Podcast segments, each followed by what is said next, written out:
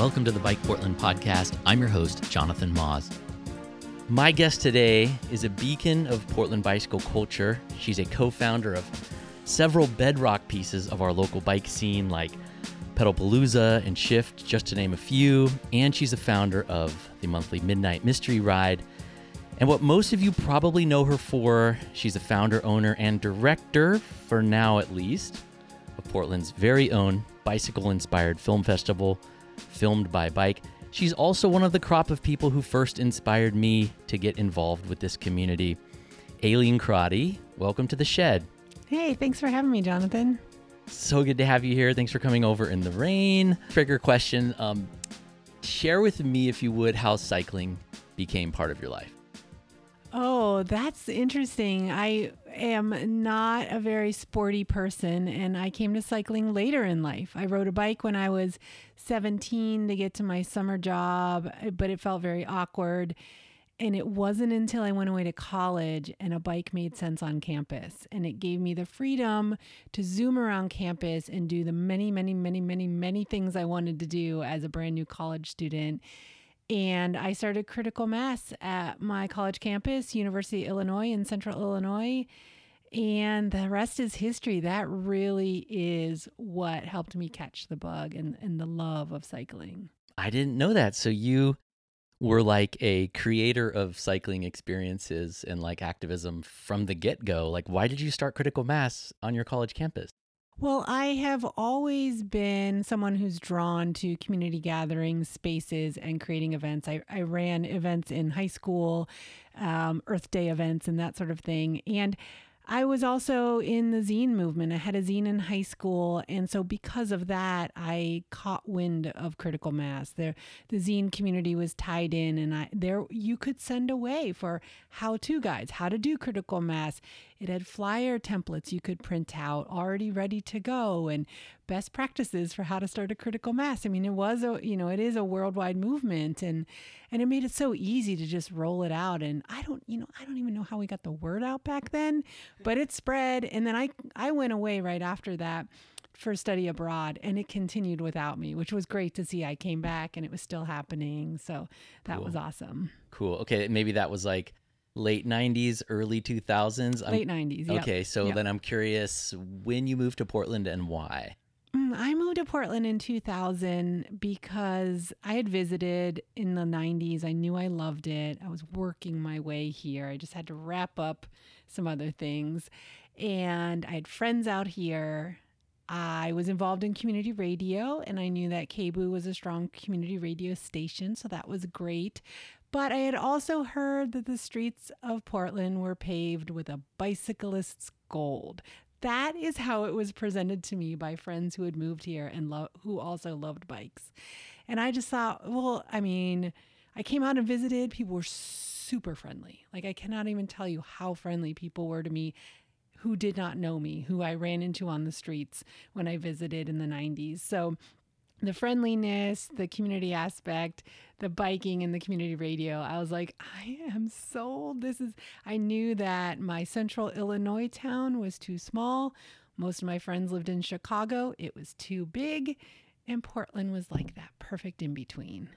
Nice, nice. So, how did you actually get connected into the bike scene specifically? I mean, I can imagine given like what you're into and like how those circles tend to cross really a lot in this town, especially back then. But I'd love to hear from you. Like, what was your initial gateway into like, you know, getting involved with the folks around Shift and other stuff like that? It was 100% critical mass. Mm. Critical mass, I tell people all the time when they ask, why don't you have critical mass in Portland or why don't we have it? We're, we don't need it anymore. We're beyond critical mass. But at the time, it was such, it wasn't the tool we thought it would be to convince people to get out of their cars and bike to work. But it was our networking. It's where so many of us met. It's why we have Pedalpalooza. It's why we have Zoobomb. We would meet up at Critical Mass, share ideas and information, and then do Critical Mass. Ev- you know, it was just such a regular occurrence and a great place to gather with other people who understood our passion for riding bikes. Cool. And so one of the things that you created that I, is still definitely going on, right? Is like the Midnight Mystery Ride. Was that one of the things that folks in Critical Mass kind of started, or how did the Midnight Mystery Ride start? And then if you could just explain to folks what exactly it is. Yeah, so Midnight Mystery Ride is a is a monthly ride to go somewhere led by somebody uh, with the goal of wanting to just share space and hang out outside. That's really how we started. I was on my way to Kinko's one day and I saw a Midnight Bicycle League sticker on a bike staple. It was a Shawn Granton creation, mm-hmm. illustrator Shawn Granton, local Portlander. And I was like, I didn't know him at the time, but I just saw the sticker and saw Midnight Bicycle League. I was like, that's a cool name. That's a cool concept that I'm forming in my head. I want to steal it and make the Midnight Mystery Ride. and Sean and I have talked about it a lot since then. I always give him credit for that because um, he deserves it. But we really just wanted to hang out outside. You know, we'd meet up at a bar, but a lot of people wouldn't even go inside. And we would just head out.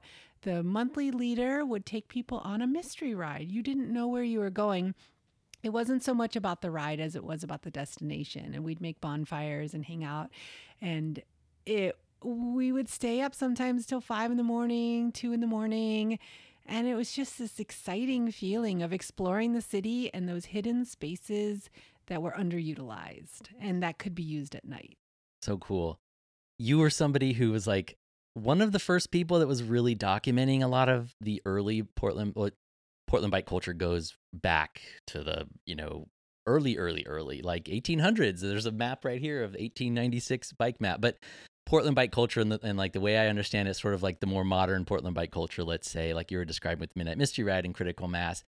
I always thought it was cool how you were one of the first people documenting that. So I'd love if you could share some of like what was that scene like for someone that that wasn't there to see it. Um, you know, talk a little bit about like the Chunkathlon what it was like to be around in that in that moment and what that was like. Yeah, well, we were so fortunate to have a nice foundation that was laid by folks in the 90s. Um, Fred Nemo, Sarah Stout, and some other creatives who had been doing a lot of the work in Bike Fun that had started Critical Mass and laid that foundation. And then we started to catapult it to another level in the early 2000s. Uh, the Chunk folks were a bunch of Reedie folks, folks from Reed, who were, had this club where they could get Reed funding to build funky bikes. Um, and they would host a party in the street where they showed off their funky bikes. And they did all sorts of other cool stuff. Chunk 666. A zine, too, right? A so zine, also. Yeah, big part of it. Um, and we just started taking these ideas and running with it. People would just come up with a new idea and say, Hey, I'm going to do this thing. People would say, That sounds cool. And they'd show up to it. We didn't have the extensive calendar that we have now of Bike Summer. So we'd go to everything and we started to get to know each other and just show up at each other's events.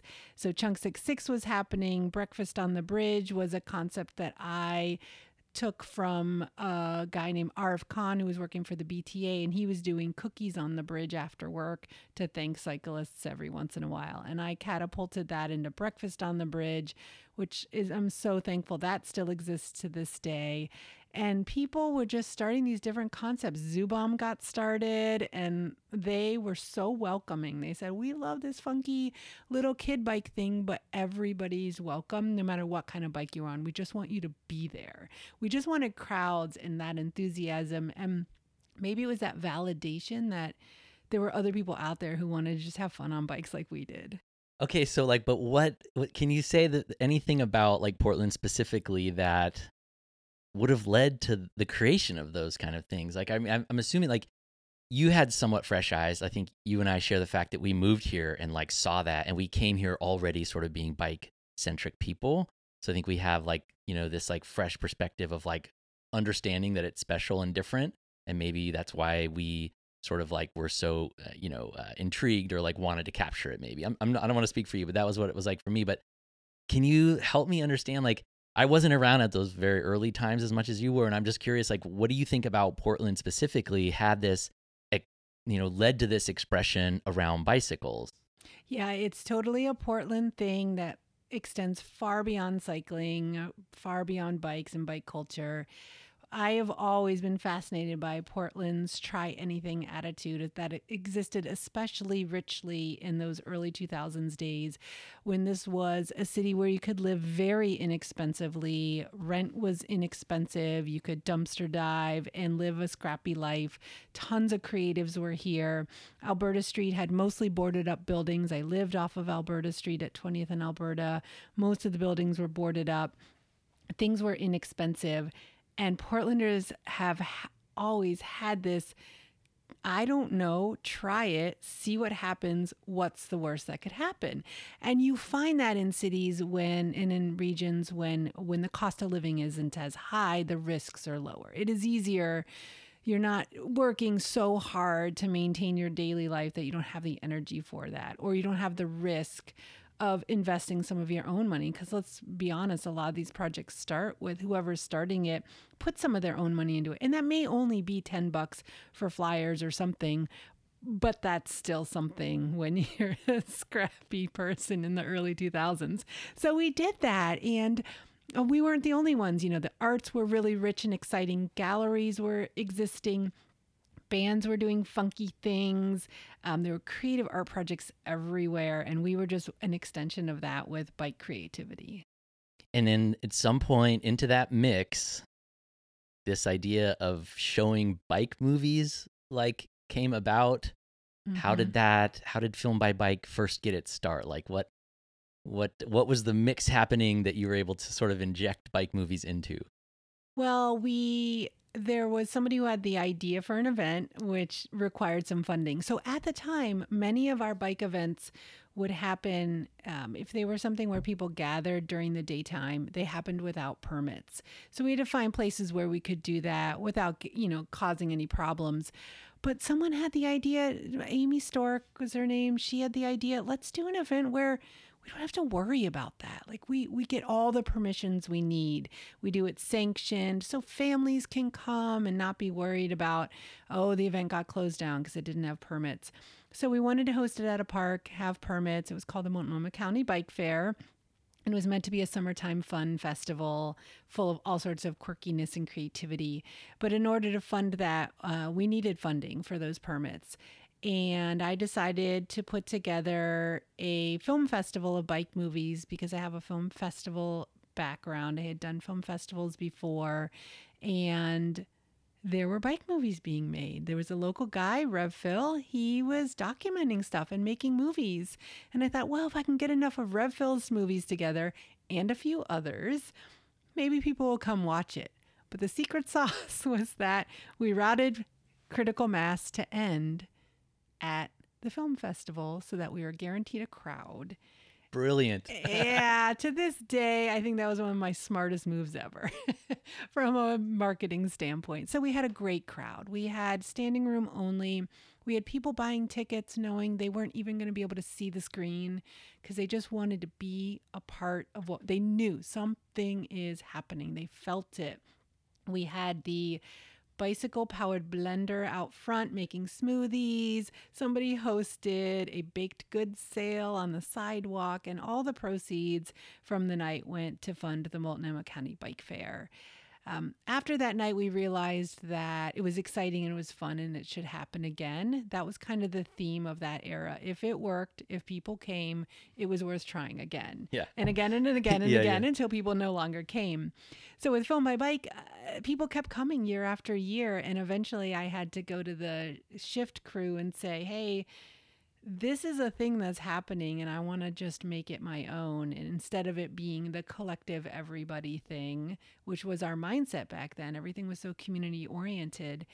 And I really took it under my wing and worked on making it my creative endeavor after that with tons of community support to make that happen. Oh my gosh, there's so much there. So that was 2002, to 2000 Yeah, 2002. 2002 and it was um Clinton Street Theater at the start from the very beginning? We started at this amazing little micro theater at uh, just off um, near Alberta in MLK called La Palabra Cafe Press. Oh, wow. And it was a micro theater and a photography art space. Okay. They had a dark room there. and they no longer exist, but they were very community minded and they let us use that space for free. And you know, having access to space was a big part of how a lot of our bike culture started because we had we didn't have to worry as much about spending money to rent spaces to do the cool things we wanted to do. Yes, I love that, and that's that's a key part of like some of the changes in Portland about some of those venues not being available anymore. So I, I hear what you're saying. Oh my gosh, your your previous response like went over so many things that I think were, or I was so excited to learn about. I didn't under, I didn't know the connection between Filmed by Bike and Multnomah County Bike Fair.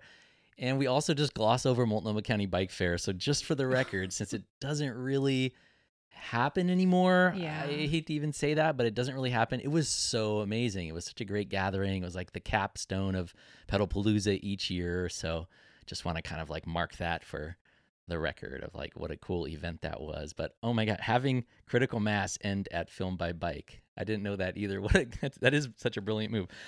Okay, so before I want to talk more about Filmed by Bike, obviously. That's one of the main reasons I wanted to talk to you. Um, before we do, can you give people a sense of like the scale of Filmed by Bike?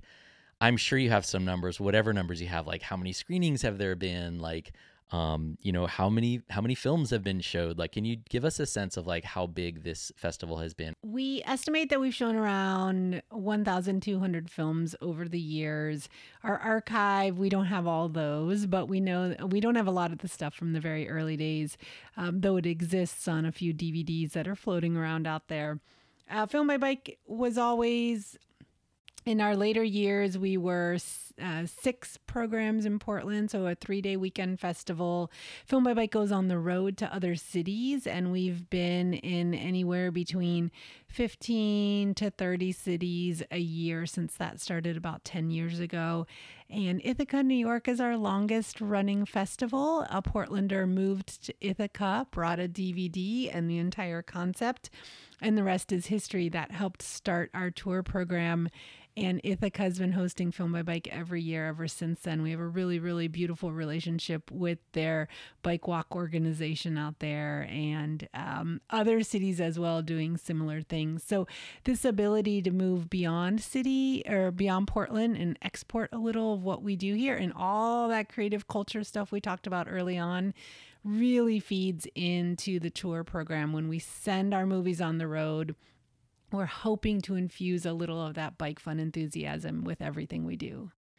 And and something about the films. I mean, I I sort of worry that people that are listening to this that maybe haven't been to a filmed by bike screening yet or just they're thinking like what even is a bike movie? Like I don't I don't get that. Like there's never uh, like what does that mean? Like I think uh, you've really uncovered like in that catalog of like a thousand plus films. There's some real gems in there. These are not like you know GoPro people riding on a street. I mean, these are some of these like real cinematic masterpieces. So like, can you pull out a few and just mention like what what are some of the memorable memorable films or like how would you explain what a bike movie is to somebody who just has no concept of what what we're talking about? Yeah, that's a great question because people often ask me, really, how can there be that many movies about riding your bike? Exactly, right. It is about more than riding your bike. So we have seen so many gems over the years from the really raw, heartfelt stories that maybe don't have high production value to films with high production value. Um, one of the first filmmakers that really started to bring that high production value to the festival is an amazing filmmaker named Joey Schusler. He often he's out of Colorado and he often has funding from some brands that allow him to do the work that he does. But he takes all of his high end camera equipment on his back and heads out into remote areas all over the world and documents that journey. And he's a great guy. He's got a beautiful eye. His films are amazing. And when he started submitting work, I feel like that's when everything started to change a little bit for us cinematically and we were able to start showing these these beautifully stunning pieces from all over the world um, we find that you know it's sometimes it's it's a really quirky film that the audience absolutely goes crazy for. Local filmmaker Mike Vogel, he is known for creating short films that our audience loves. One of his is about and and we will see this at the Greatest Hits show. There's a movie about a guy who's trying to decide if he should take his bike to go to his dentist appointment because his wife is going to be using the car that day, and he's having this existential crisis about the extra time it might take or not take. And it's, you know, such a silly concept, but when you're a cyclist, these films can sometimes play out so well. The humor, we don't get a lot of the funny stuff, but when we do, it's usually very well done and really speaks to those quirky little things that bikers think about.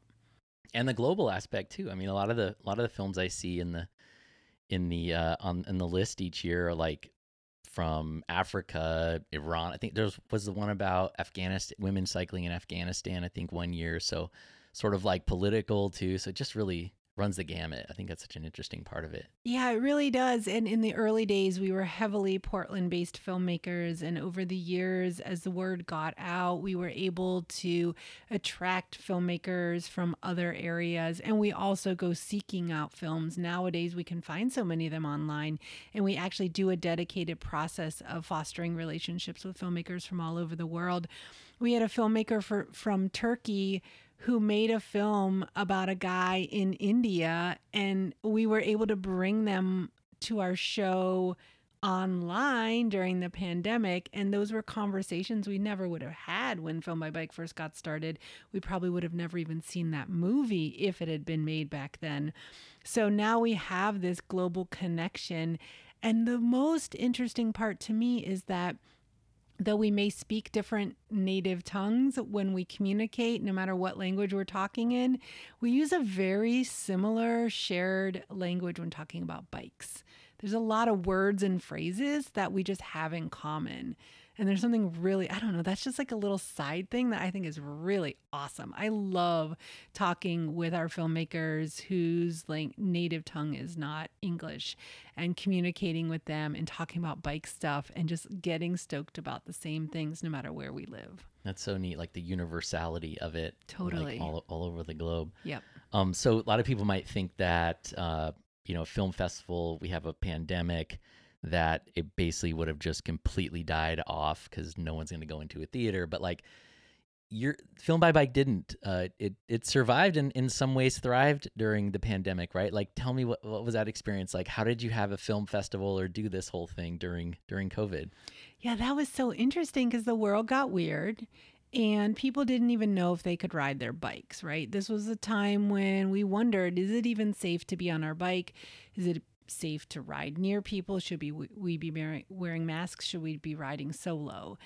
And I know that for so many people, riding their bikes is the it's what they do for mental health.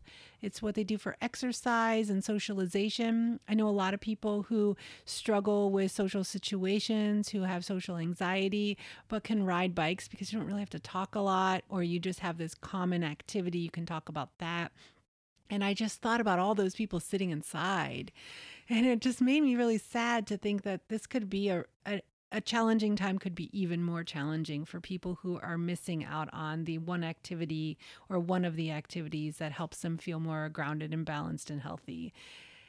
And I thought, well, you know, surely, at first I thought, oh, surely the bicycle industry is going to step up. I watched other industries step up and support their industry at that time.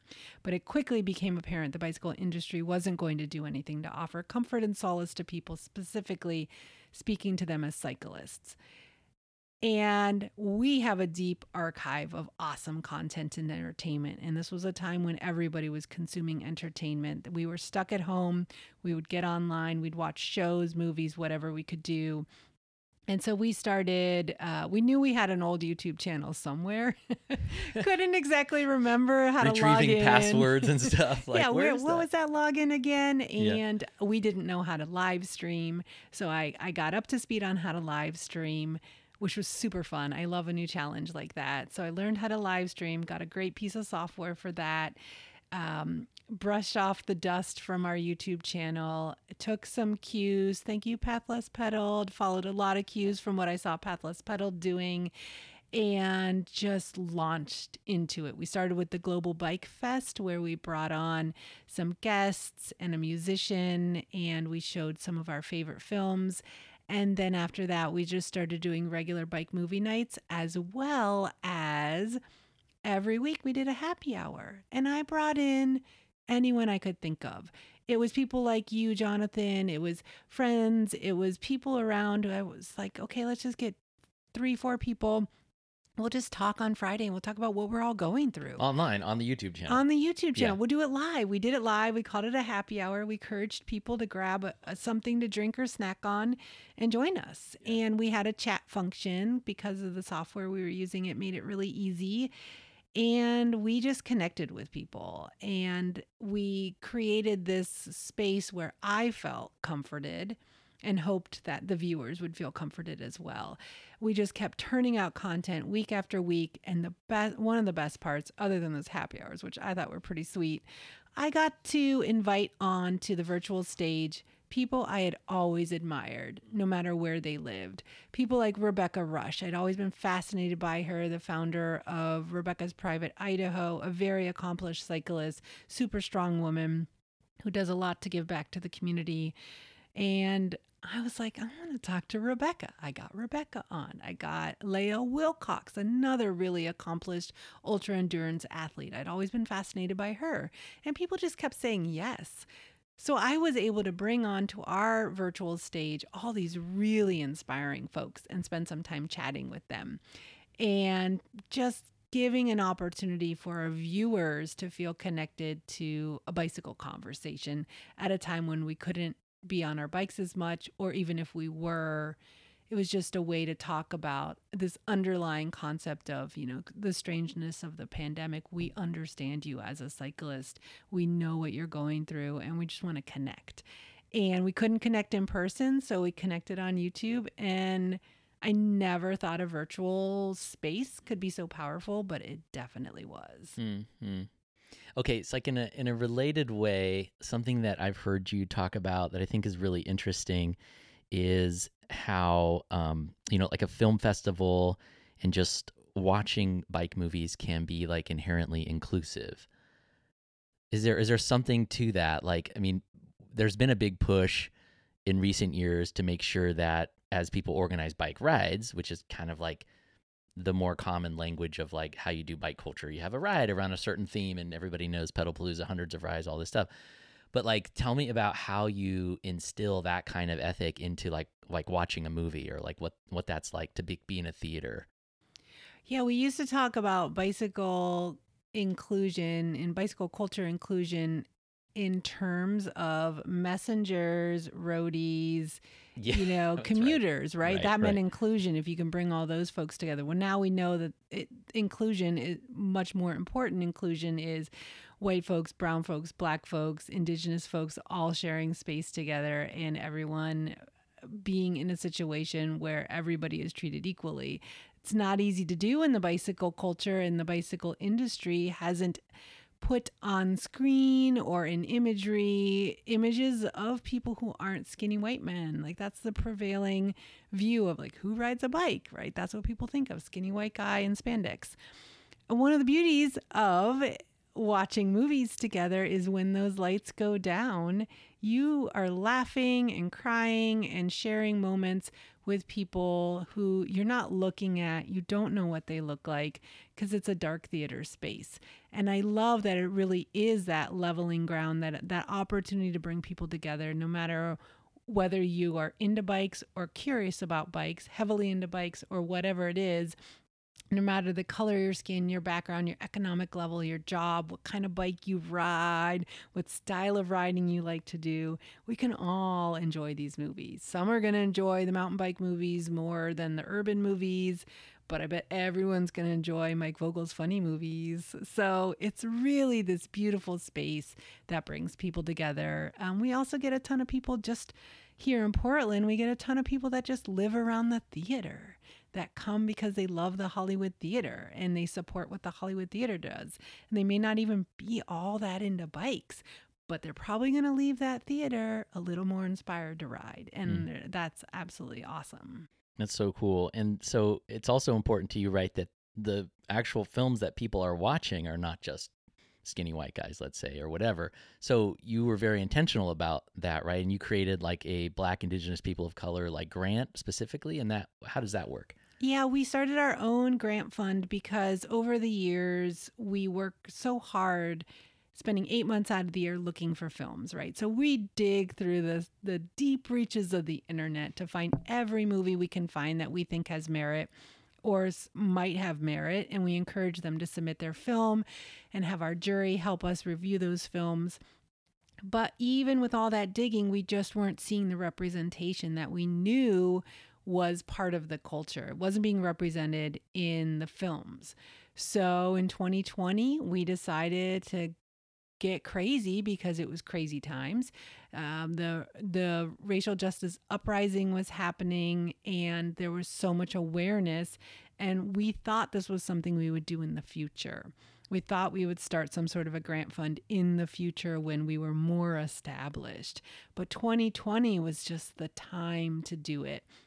And I'm so glad we did because there was so much awareness and so many companies willing to put their money into projects that they thought would make a difference. So we launched our own BIPOC Filmmaker Grant Fund specifically to support emerging BIPOC filmmakers to create films by and about BIPOC cyclists.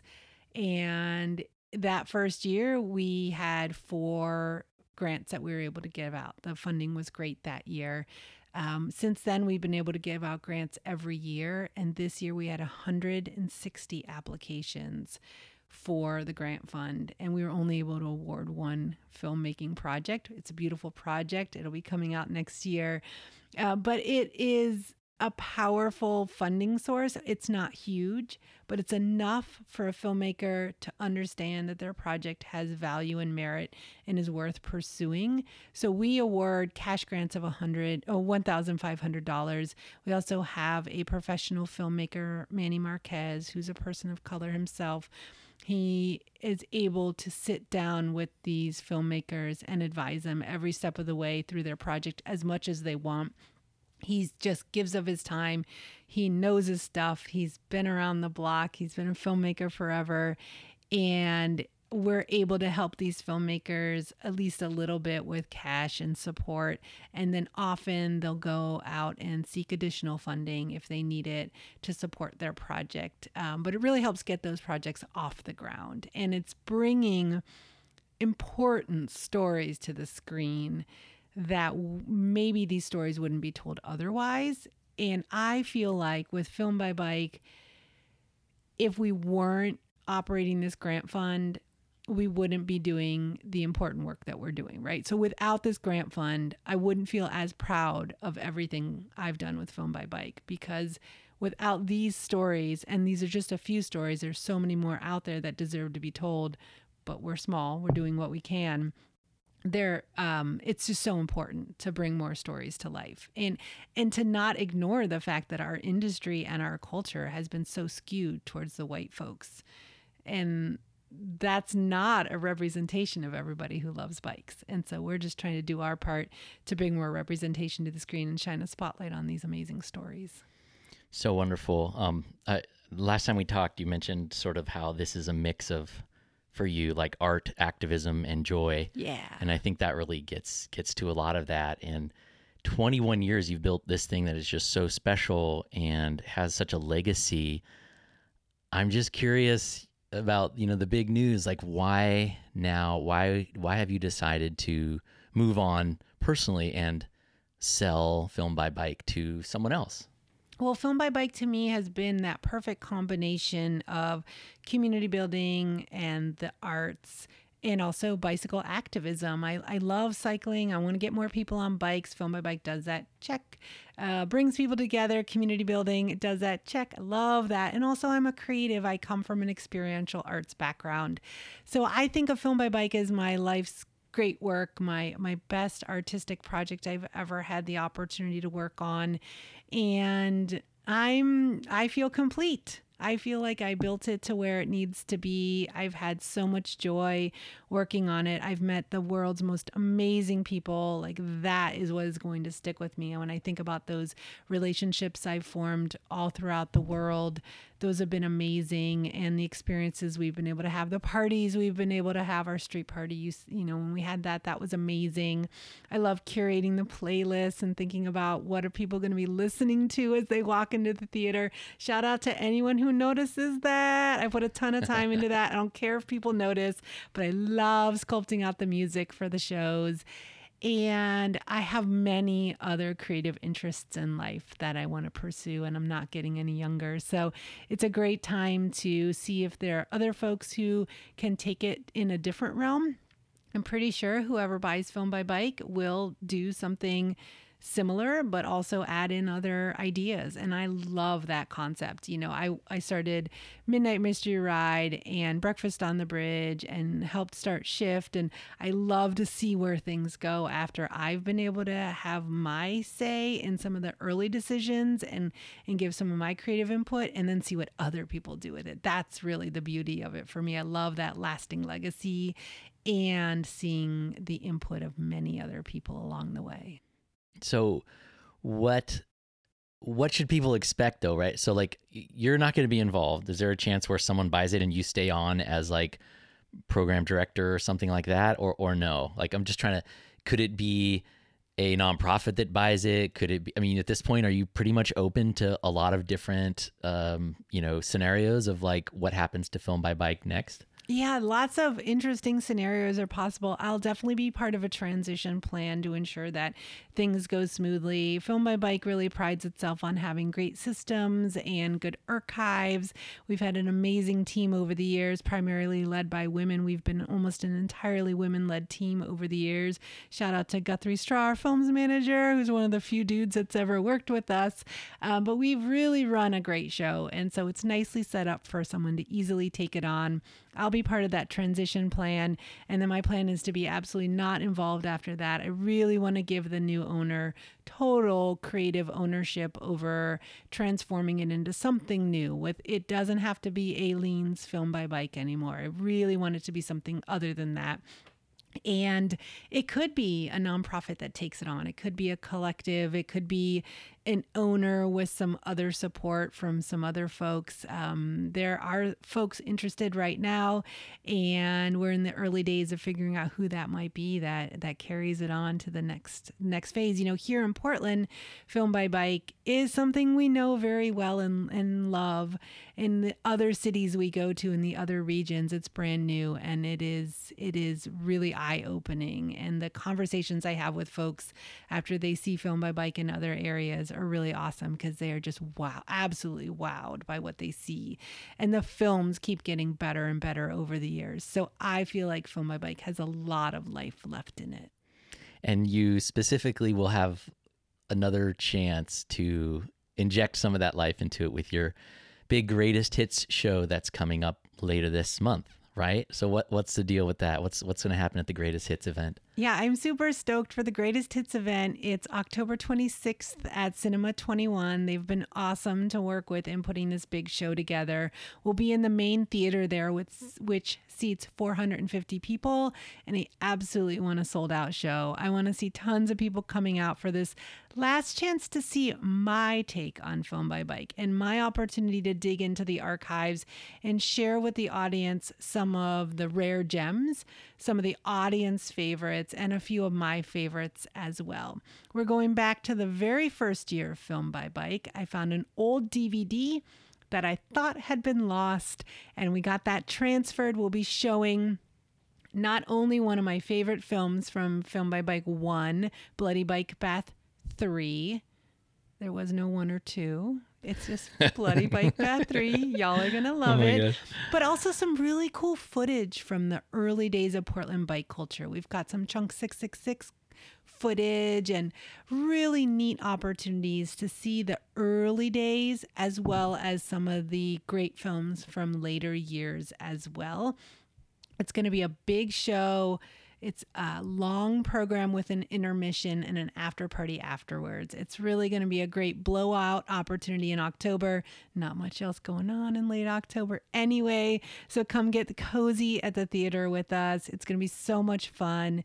And again, we're going to have an after party afterwards. So it's a chance for people to connect and talk about their favorite memories from Filmed by Bike over the years. Uh, okay, 6:30 p.m. October 26th, Cinema 21. Yes.